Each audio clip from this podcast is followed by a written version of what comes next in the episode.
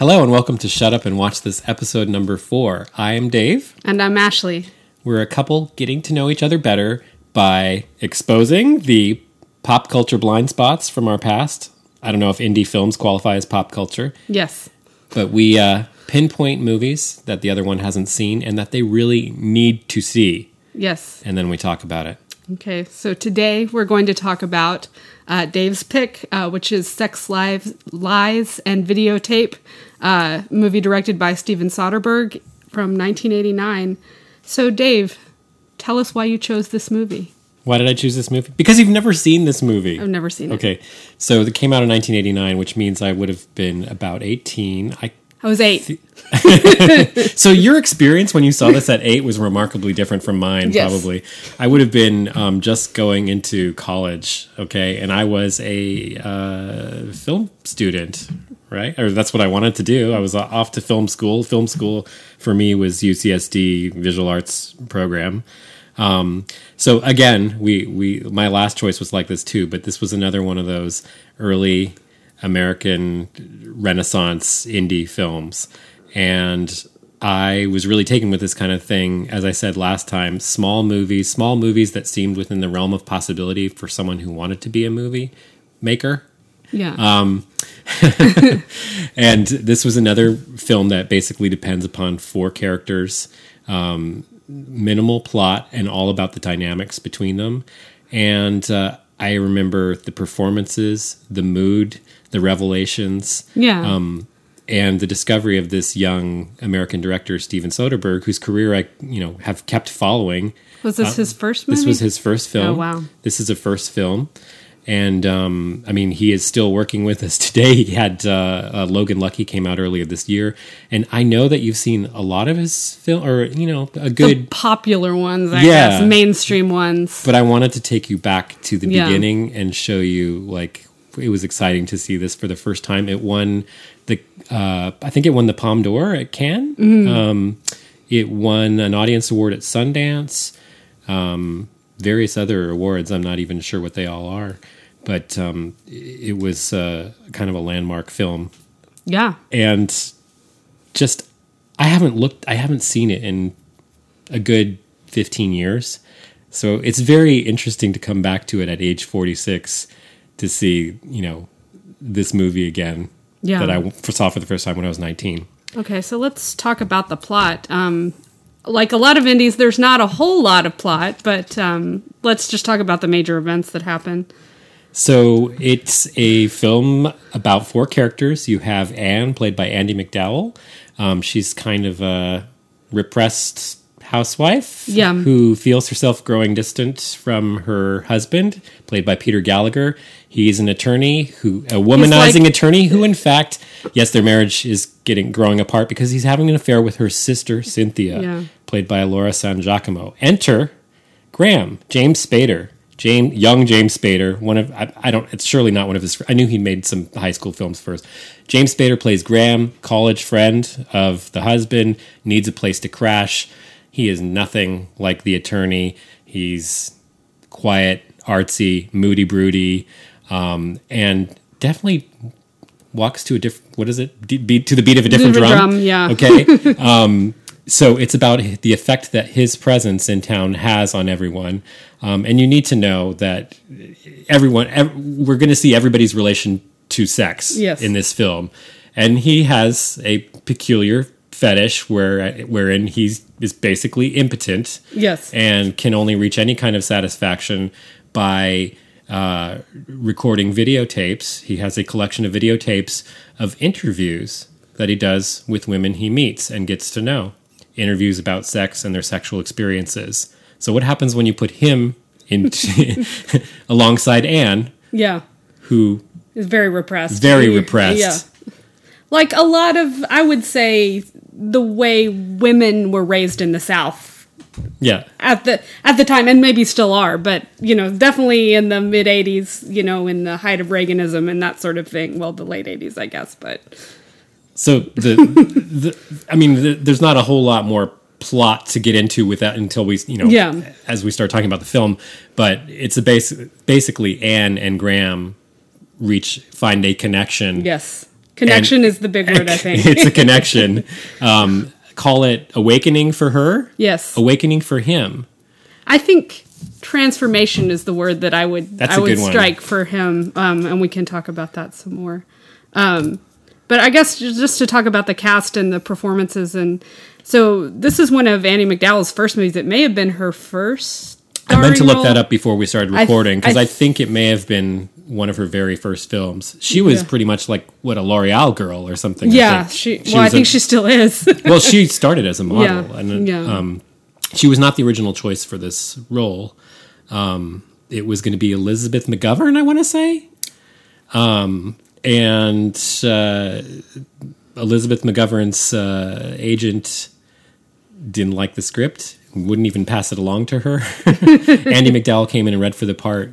I think she went through two auditions and um, nailed it, and they decided well, to and go with she has the such um a very and she does this in all her roles because I've seen her in more age appropriate films when when I was younger. But uh, you know, she was in Four Weddings and a Funeral. She was in Green Card. She was in um, what's the other? Oh, Groundhog Day, of course. Uh, so- Did you say four weddings and a funeral? I did say that was the first sorry. one I said. Yeah. Um, so I, I've always really liked her, so it was good to see her in that. And then um, I think I said when we were watching the movie, I've always liked James Spader a lot. Um, Talk to me about James Spader's performance in this film. How did you react to it?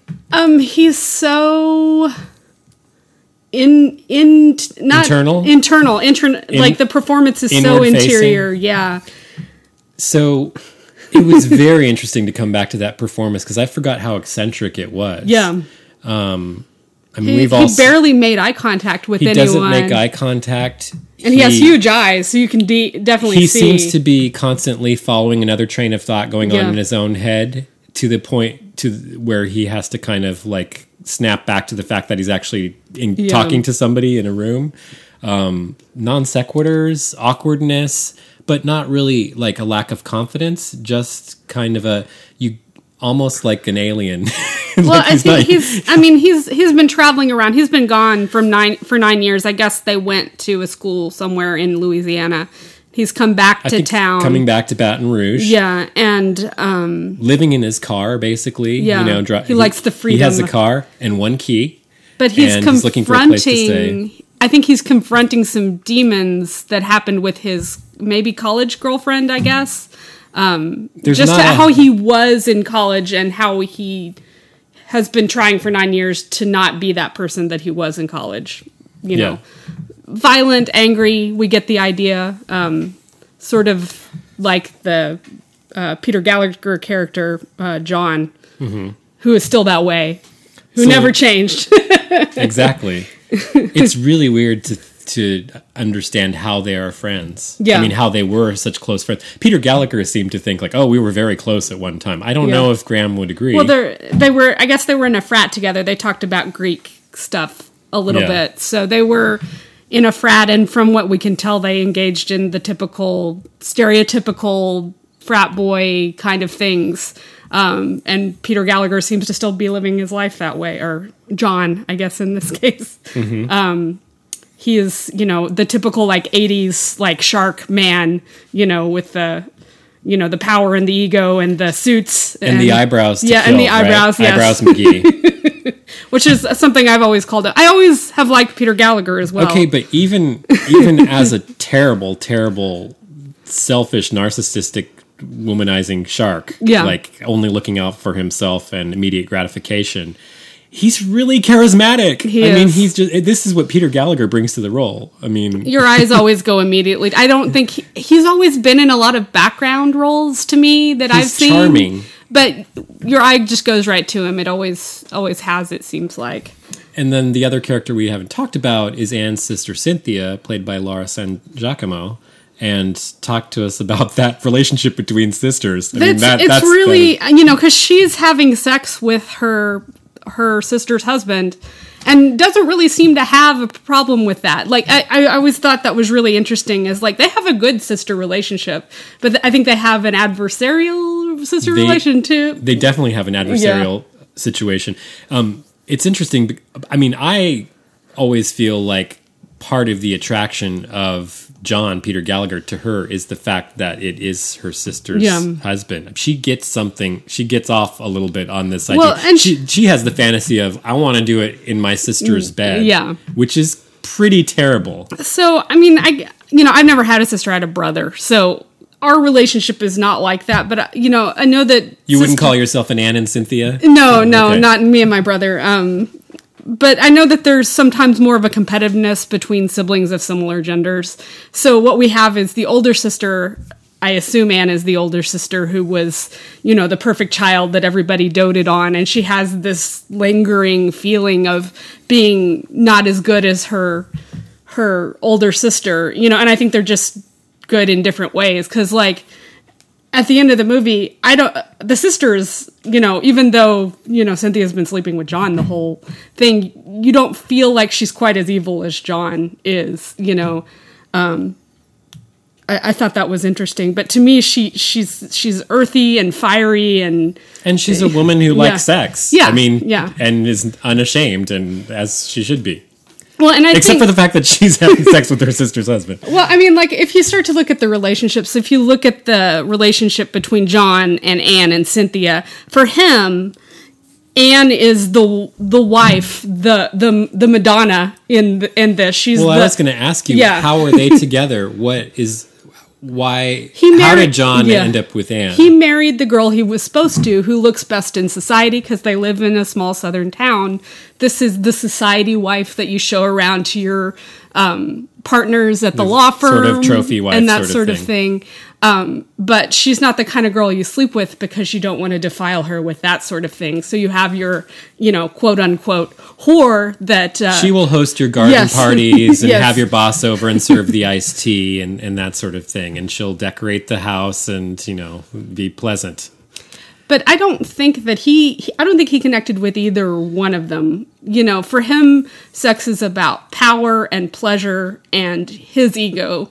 Whereas I think that um, Cynthia? Cynthia, I'm, well, I don't think she's touched by that. I mean, I I think that she's using him for her own ends and she's enjoying herself, but she doesn't. She doesn't care. have any feelings She does him. not care about him at all. You know.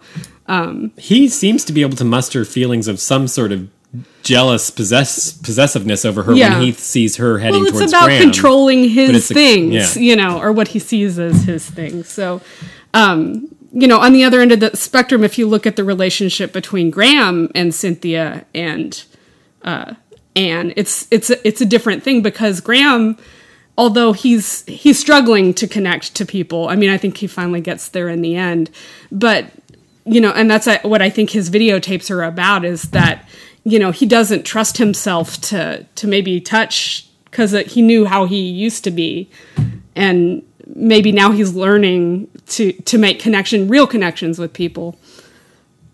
I think real connections with people is what he's after. Yeah.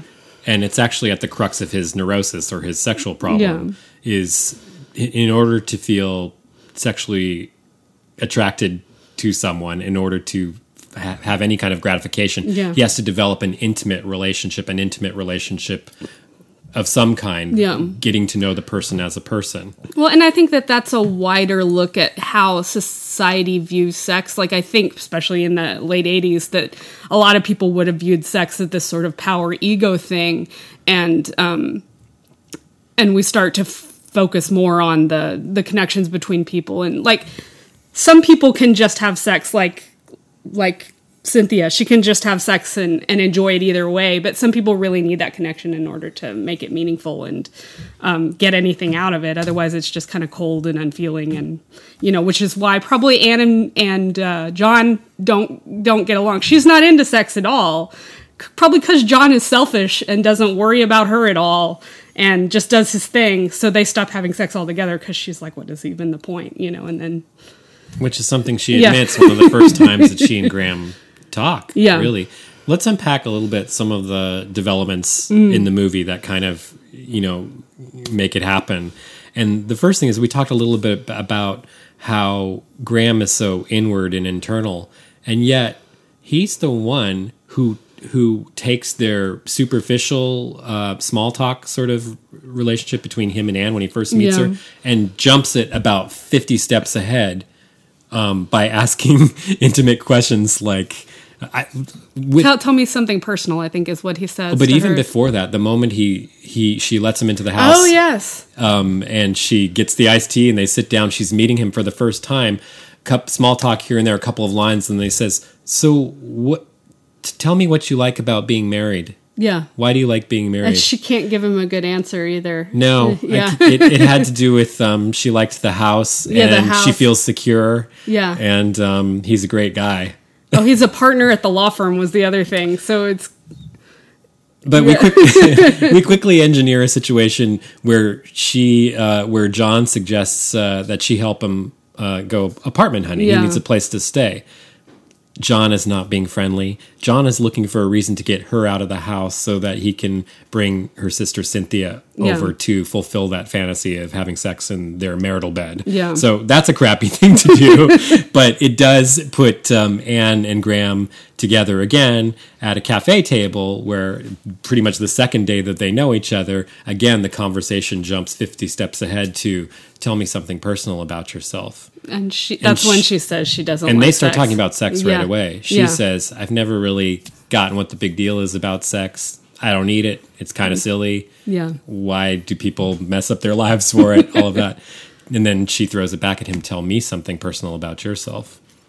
And he says, I'm impotent. Yeah. And well, and then he goes on to explain that it's situational, not um, Yeah. functional, I guess. Exactly.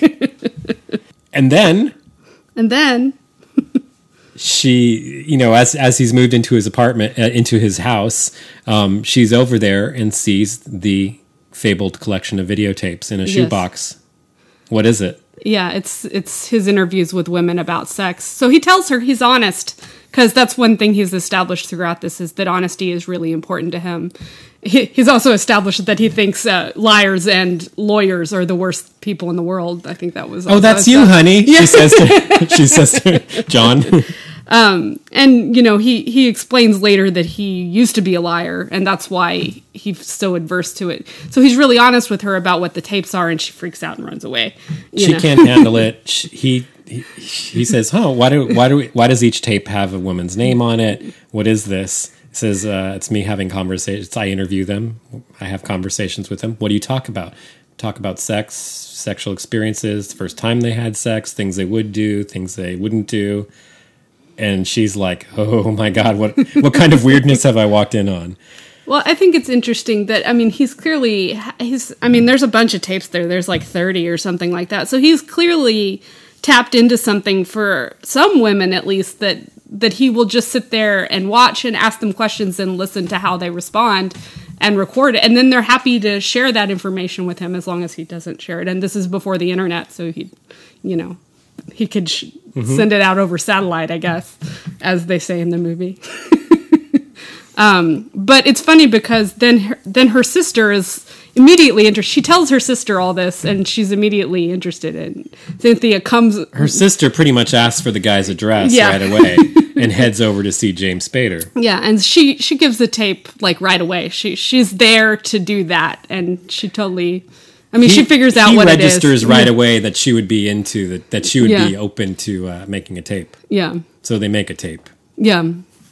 And you know, it's it's funny if you talk about the sisterly. I think that that there's an attraction between Anne and James Spader from the very first scene, and it continues. And then you know when she freaks out and runs away, and then her sister makes the tape. I think there's some level of jealousy there that her sister did that with this guy that she likes. You know that she's never going to say she likes because no but It's not proper. he's immediately attractive to her because he's all the things that her husband isn't. Yeah. he's honest he's open he's direct he talks about real things. Yeah. Um, he cares about her he wants to know about her he's curious she's interesting to him he listens to her. Yeah. You know, these are all things that I feel she's completely taken for granted and not really seen as anything more than the trophy wife to um, her husband. Yeah. Well, I, one thing that I think is interesting, just talking, you know, a little bit about more about the contrast between the environment that John is in versus the environment that the other characters live in. So, you know, he's in this very, you know, cold business office by himself for the most part. And then the home that they have is, you know, obviously a very wealthy home. It's the walls are white except in places where they're you know the traditional you know 80s colors And all It's a- the favorite it's a- colors of yes. the 1980s on yes the walls. it's i mean it's a very carefully constructed life that they've made for themselves and it's a very cold environment and you compare that to the houses of cynthia and graham and they're in these old apartments with wood floors and high ceilings and you know weird colored kitchens and you know there's a lot more warmth there than there is in this sort of cold house that she's living in you know so So for all shit to break out, basically, the mechanics of this plot requires everybody, all the lies to come out, Yes. and all the confrontations to happen. So Anne, of course, becomes aware of the affair that her, She her husband finds is her sister's earring when she's vacuuming bed, the under floor. the bed. Yeah. Okay, that sends her into. Um, that's what sends her to uh, James Spader's house? Yeah, she gets angry, and um, that's when she decides to make a tape. She shows And up she at his makes a tape. and she makes a tape. But her making a tape isn't as simple as the camera turned on her. That's yeah, because with Cynthia, they show the whole tape being constructed, or they show him watching it right away. Um, with the Anne tape, we see him starting it, and then it fades to another scene. Um, I think it's the scene where she actually goes and tells John that she's leaving him. Is that right? I don't remember exactly, but um, what I what I was getting at also is the fact that she's not a passive interview interview Yeah. subject. It, it culminates. Oh, with she her asked turning him the questions table. too, She yeah. takes she picks up Yeah. the camera and turns it around. well, and him. ultimately ends up seducing him, which I think is is interesting. Um, So the movie depends on us believing that these people have these big effects on each Yeah. other. Um, does this work for you? What effect? You talked about this a little bit in terms of an awakening. What effect does Anne have on Graham, and what effect does Graham have on Anne? so I, I wrote these down. I I have I have this for Anne, sex equals connection. Mm-hmm. For Graham, finally having sex is his transformation into being, you know, finally connecting with person, being intimate from the person he used to be. You know, Cynthia, it's about pleasure, it's about fun, it's about being herself. And then, you know, John, it's about power and ego and and that sort of thing. So I mean, like, for me, it worked. Um I believe that the way they set it up, there was such tension in the household Mm-hmm. between Anne and John that they needed, like, something was going to come and change it. Mm-hmm. You know, I don't know if it if if it wasn't Graham, it would have Well, been somebody else. Well, this is the whole man who comes to dinner sort Yeah. of plot, where where the visitor arrives and upsets the whole balance. Yeah. because everything is out of whack, but th- something needs to bring it all to the surface. It's sort of it reminds me the of, the. Mm-hmm. of a doll's house, sort of in a way. You know, just that you know something's going to happen to cause it to change, um, and and he just happened to be the one. So, I want to talk a little bit about the movie as a movie and Steven Soderbergh's direction. And one of the things that I was happy to go back and see after seeing many more of his movies, and I didn't realize he was doing this sort of thing right away, but he likes to edit scenes and sequences in such a way so that you're often seeing the visuals from one scene, time and space, while um, dialogue from the next or another time overlap. It's kind of an L cut sort of thing, is what we would say in, in, in editing. Um, and he does it a lot to make um, time blend Yeah. together. It starts, you see that right away with the opening credits with uh, the uh, footage. Uh, it cross cuts between Her therapy session. Um, her therapy session, and you hear the dialogue of her therapy Yeah. section, se- therapy session over the visuals of Graham arriving at the gas station, um, you know, brushing his teeth, shaving, all that kind, of changing his clothes, Yeah. as one does, yes. washing in bathrooms in in gas stations. Um, in gas stations. Well, you do if you only live in your car, I suppose. And um, there's another really cool one that I liked. I don't know if you caught stuff like this too, but they often occur at those those dramatic moments when she discovers. I think it's the moment when she discovers the earrings and completely Mm-hmm. freaks out. It's a moment when she she fly leaves the house like completely pissed. She gets into her car, shuts the door, and you see her scream. Yeah. but you don't hear the audio of her screaming. Yeah. and then it cuts to her in the car, but now the car is in front of Graham's house. Yeah. We've cut and she gets out and goes into um, his house for the moment, I believe, where they make the tape. Well, and you know, similar happens when Peter Gallagher or John is watching the tape, and it cuts back to the time when they were actually favorite. recording it. Yeah. That is where it all. Yeah. That's where I'm going with this. The tour de force of this technique uh, is is um, is her husband confronting Graham when he realizes that she's gone that she's made a tape. He goes over there, beats up, you know, Yeah. pretty much punches Graham in the James Spader in the face, throws him out. Grabs uh, and then rifles through the tapes, finds Anne's tape, plugs it in, sits down, presses play, and then we have this this cool the way it's shot where you get to see fragments of the tape on the screen um, it, which then cuts back into that moment uh, hap- playing out live Yeah. before us so it kind of flashes back and flashes forward again and you go between the we get to see how that scene actually unfolded um, and then sometimes go back to the grainy footage Yeah. of the videotape but it, it's amazing i love that Well, stuff. and that's you know that's the m- moment that you know things change for Anne and Graham. You know, she seduces him. They the tape cuts before we find out if they have sex, but we assume that they do.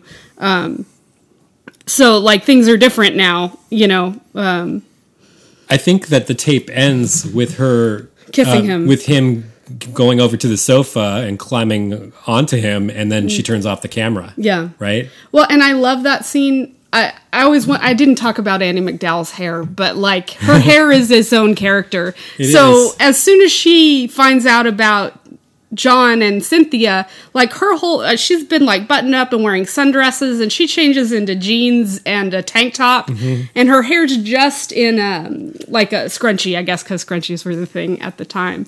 Um, but her this true. is as much unbuttoned as her hair has been the whole show. Um, and then you know sh- her hair gets more and more loose as the as the thing, and then so when she tells John she's leaving him, her hair is loo- it's like a whole she's like a force of nature with her hair streaming out around her, and um, but the scene where she's kissing him or um, on the couch, there's this lovely light coming, natural light coming in through the window, and you know James Spader has these like hooded eyes, and she's got the Renaissance hair, and it, it almost looks like a like a Renaissance painting, you know, with the natural light, and you know only on a couch, but like an '80s weird stuffed couch, yeah. So we have just a couple minutes Mm. left. Do you have final thoughts, things that you uh, noticed or want to address? Um, I I really I I think it's interesting that I I like this. I still like the sister relationship. I like how at the end you still like the sister. Like they have a scene where they she comes and sees her sister at the bar at the end, and it's clear that they're friends and they have a relationship, and you know nothing's going to change that. Um, and I I liked that as to me as the the emotional constant through the whole thing is that they have this relationship that isn't going to change regardless of you know which men drift in and out of their lives um you know i know that's not the core of the thing but i Mm-hmm. Really course, yeah. like that you know about it and you know i really liked um cynthia's character a lot so I didn't. Uh, yeah, I I didn't remember that character as much as we were heading into watching this again. So it was cool to see that again. I one of the things that stood out to me more this time that I don't remember bothering me at all. You know, I must have seen it three or four times back in the day because it was kind of a favorite film for a while. Um, was the sort of lack of specificity of the Graham character. I had I, it felt kind of constructed this time this i mean i just found myself wondering like wait what it- his life is he's just in this unfurnished apartment um, sort of like hanging out there with his tapes it didn't Yeah. seem like there was any momentum for like he it didn't seem like he had a full life i well mean i it know sounded like he had inherited money. Like somebody asked him about his money and he's like i'm not worried about that. It's true he said it's under the mattress or something like that. Yeah i took that to mean that he's, he's got a trust fund or something Yeah, like that. but um, the fact that he has no you you don't have any sense of what he does during the day. I mean you have some sense Yeah. of what he does during the day. But um, there was kind of a lack of specificity to his to his character in he was another present tense character i think What about the thing where uh, supposedly he, him and Anne have a relationship at the end? I don't know that that was necessary. you mean where you see them on the sitting on the steps outside Yeah. uh, on the porch talking Yeah. or something Yeah. I don't remember exactly. Well, and then they have a close-up scene too with John, where it's clear that he's about to lose his job because he's been ignoring his clients the whole Mm-hmm. time to have sex. Um, which I don't know if that was necessary either. I guess it provides some sense of closure. You're supposed to get this kind of comeuppance feeling Yeah. for him, like Yeah. it what goes around comes but around. But it seems like him being devastated by. It seems like losing his marriage, his his uh, sex partner Yeah. slash mistress, you know, and uh, being exposed as a complete cheat, liar, Yeah. and asshole should be enough. But no, he's you kind of feel like he's going to get fired too. There's that scene is a little awkward, but um, you know, you know, I think really it could have ended.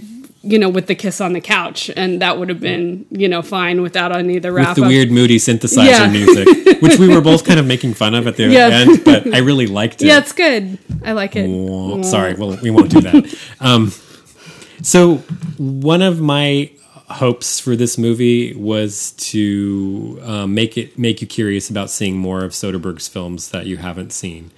Um, and I felt like I had to back up and go to the beginning. to the very beginning. Yeah, there's you know, I've probably just seen, you know, the the big ones that you'd be able to name, Erin Brockovich and um I can't think of any others. I haven't seen Traffic, so Traffic, um, The Limey, The uh, Limey. his take on uh, you know Terence Stamp as a Cockney gangster come to America to reckon with uh, Peter Fonda and the, the the man who you know raped and murdered his daughter. Amazing sort of genre film, which has again a lo- all some of the most experimental editing and, and strangeness in terms of time and place dissonance, like we were starting to see even in this early film. Um, it's a couple of the movies I want to show you at some point. Okay. Maybe not on the podcast. but- Yeah. But, we have a life outside of this show as Yes. well. all right. That's all we have time for this time. Thank you for listening. Um, if you would like to drop us an email with any feedback on the show, send it to shutupwatchthis at gmail.com. We'll be back in two weeks with another episode. Do we know what we're watching yet? Uh, I haven't selected specifically. I'm thinking either The Fog of War uh, by Errol Morris or The Jerk uh, with Steve Martin. So those are my two options. I would like to see the jerk with the with the soundtrack of Fog of War played over. it. okay, we'll see you next time. Thanks a lot. Bye.